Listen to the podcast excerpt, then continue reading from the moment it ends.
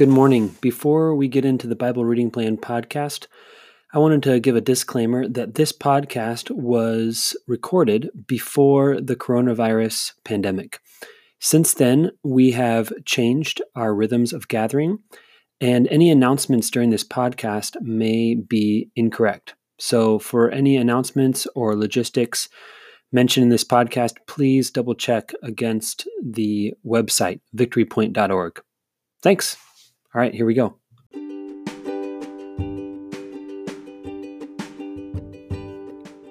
Welcome to the Bible Reading Plan podcast by Victory Point. One of the best ways to grow as a disciple of Jesus is to read and reflect on Scripture daily.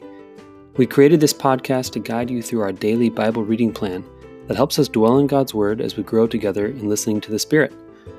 Whether you're on your commute, doing dishes, or just getting up in the morning, we're glad you tuned in.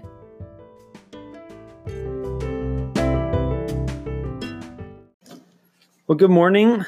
Uh, it is Tuesday, the 24th, and I'm sitting here with uh, Carissa Bursma. We are back in the studio, which is really just my office with a microphone in the middle of it, uh, to do today's podcast. Um, we are, uh, before us, we have glasses of what looks like water, but it is not water. No, It is maple sap. That that's really good. it's really good. Uh, Jimmy Rotman brought me four liters of uh, sap straight from a maple tree, and you can drink it. It tastes slightly sweet. It's got to have good stuff in it, and um, it's it's tasty. Very like it. tasty. Anyway, I'm Thank here you, with Jimmy. yes, thank you, Jimmy. I'm here with Carissa. Um, Carissa, how long has Victory Point been your church home? Uh, 21 years now. It's a very long time. Mm-hmm. and you've been on the worship team. Mm-hmm. Um, how else have you like? How else is Victory Point kind of your church home? We've raised our children here. Children have been baptized here. How many children do you have? Four. Four children. hmm That's a lot of children. Yeah. our oldest was born before we came here, but the other three have all been baptized here. hmm And this is their church home. How long? Like, how did Victory Point become your church home? Well, we moved here from New Mexico and we didn't have jobs or housing. We didn't have anything. And so we were living with um, my husband's parents who went here at the time. And we said, well, we're, we'll find our own church, but just so we have one less thing to be looking for right now, let's just go to their church with them. We were living with them. And we kind of fell in love. Mhm. And I think it was like, it didn't take long, maybe a month in. We were like, well, maybe, I think, uh, maybe it was around the time we had a house. We're like, you know, we were going to look around and we drove, we were coming home from church one day and we drove into a parking lot of another church and we looked at the building and we said, okay, we've looked at other churches. We're good to go. you knew. yeah, we just did. Mhm. There's something d- just, yeah, we just knew. And you've stayed here though for Mhm. 21 years. Yep. Why We've seen you a lot of people come and go. Yeah, I'm sure. Why have you stayed here? We've we've never felt led to not stay here or or to look around. And and if we ever talked about it, like as we saw friends heading out or there's something like, oh, I, I'm not sure I'm crazy about this. We never uh I don't, it's hard to put into words, but we just knew this is anytime we would even talk about it, it was like, no, we never it just never Yeah. Yeah. We, ne- we never felt any comfort about looking around. Yeah. Yeah. You've talked to me before, like even just being here on a Sunday morning and looking around and being like, this is my, this is my home. Mhm. You know, this is my place. These are my people. I mean, it's not a perfect place, but it's your place. It's yeah. pretty cool. Yeah. Hey, well, today we're going to talk about uh, Psalm 130. And um, do you mind if I read this one? No. Okay. Um, here it is. This is Psalm 130 from the Bible reading plan. Out of the depths I cry to you, O Lord. Lord, hear my voice. Let your ears be attentive to the voice of my supplications. If you, O Lord, should mark my iniquities, Lord, who could stand? But there is forgiveness with you, so that you may be revered. I wait for the Lord. My soul waits, and in his word I hope. My soul waits for the Lord more than those who watch for the morning, more than those who watch for the morning. O Israel, hope in the Lord, for with the Lord there is steadfast love, and with him is great power to redeem. It is he who will redeem Israel from all its iniquities. What do you think? What's your response to this psalm? Uh, so what jumps out at me is that uh, my soul waits for the Lord more than those who watch for the morning.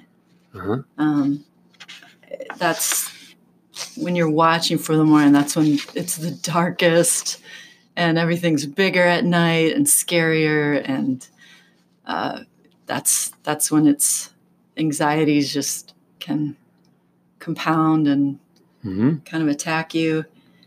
And then you in the morning it's lighter, hmm right? Obviously, but also metaphorically. Yeah. Uh, that just kind of jumped out at me. Yeah.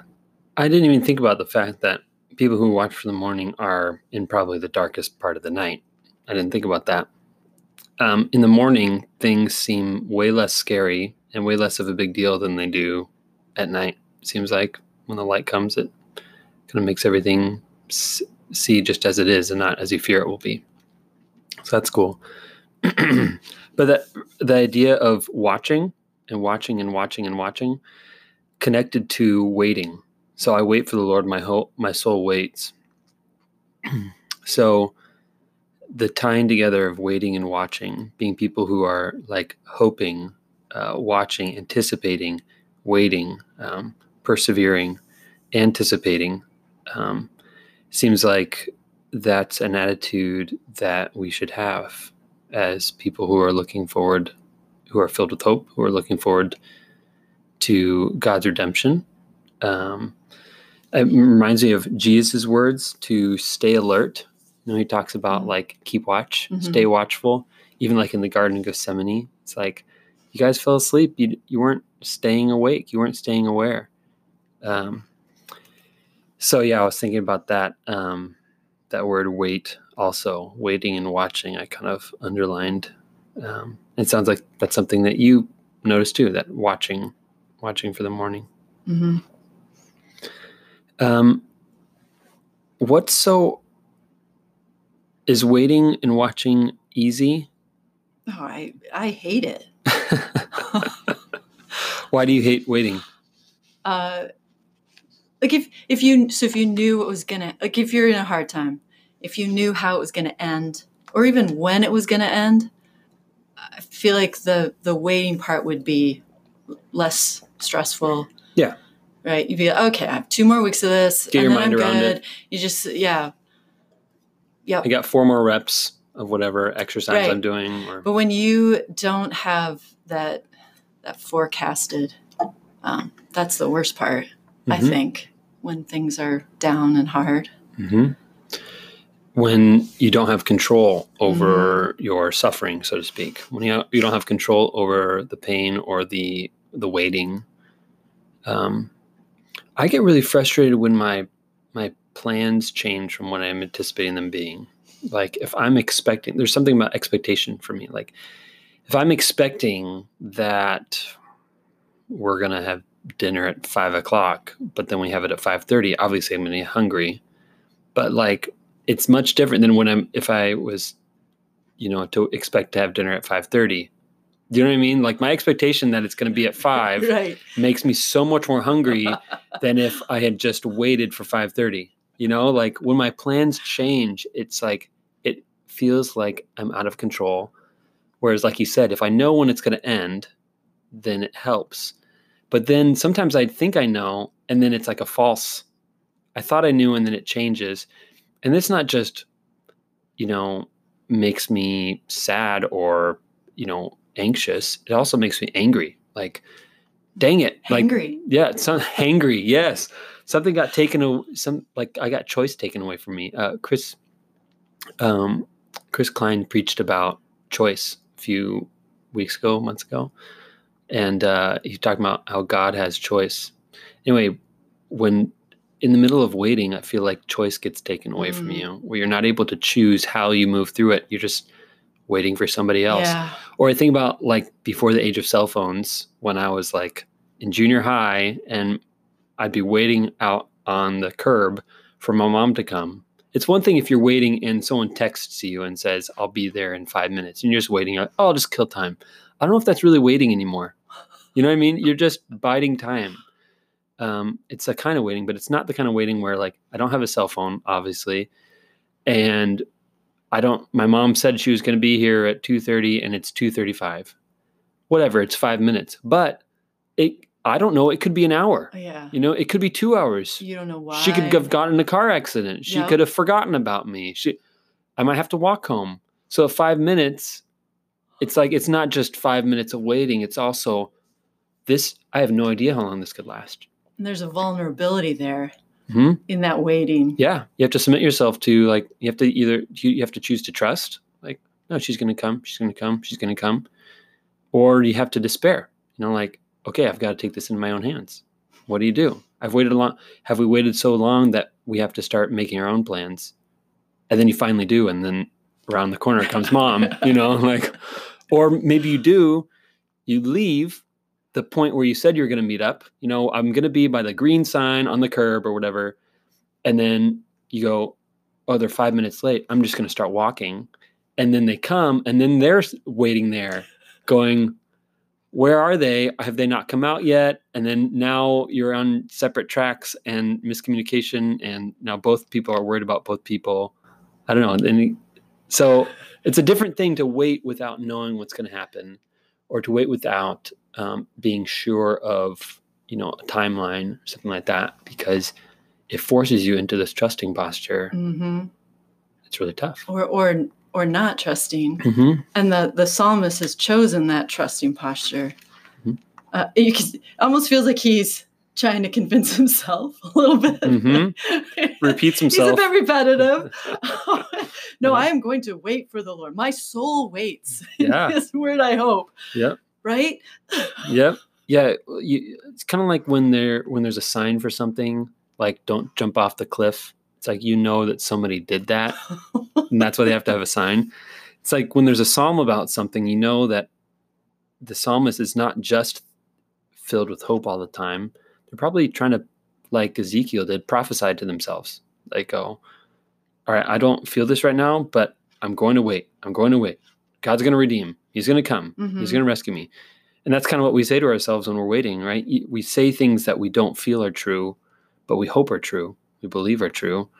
It's faith right? Like like me standing waiting for somebody on a curb without knowing if they're coming or not is faith. Saying all right i have trust and faith in this person. They're going to come even though i want to get out of here and go take matters in my own hands. So yeah waiting and watching is hard it's like it takes everything all of our strength to resist the impulse to like stop waiting and start doing our own thing but anything else you want to say about this psalm or do you think we're good for the day No. Uh, so it it sounds to me like he doesn't. Maybe this is me reading into it, but he doesn't even have the option of deciding to opt out. Hmm. He kind of has to wait.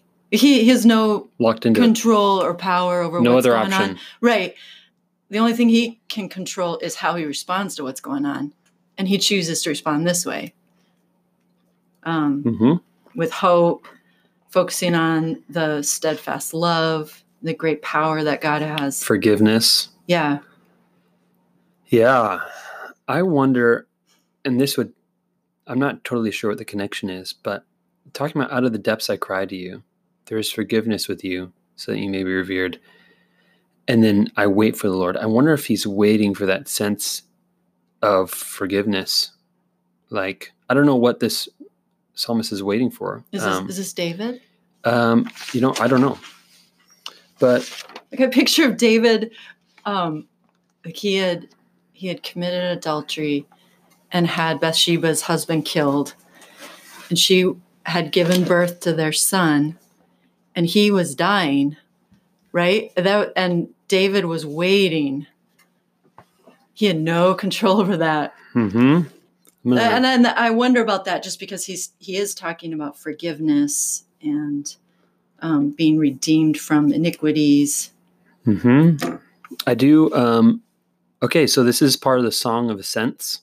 So these are the psalms that the the Hebrew people are singing on their way up to the temple at festival. Oh, okay. So there, this is a pilgrim song that goes along with um, the one that uh, Tom preached. You know, I lift my eyes up to the mountain. Where does my help come from?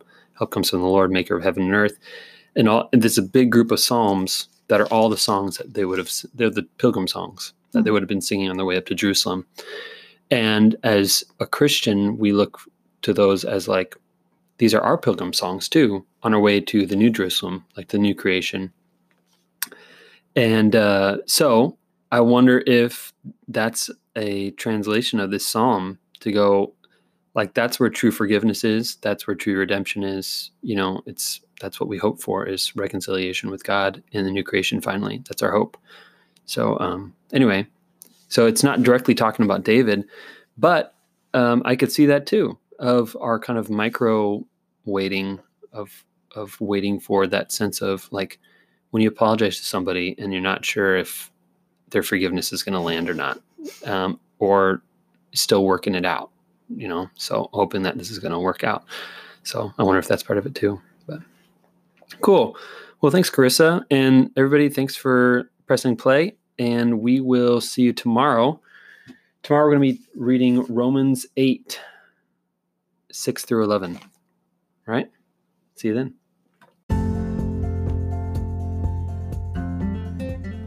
Thanks for listening to the Bible Reading Plan podcast. If you have any reflections on the scripture we just read, please click the link in the show notes to leave us a voice message.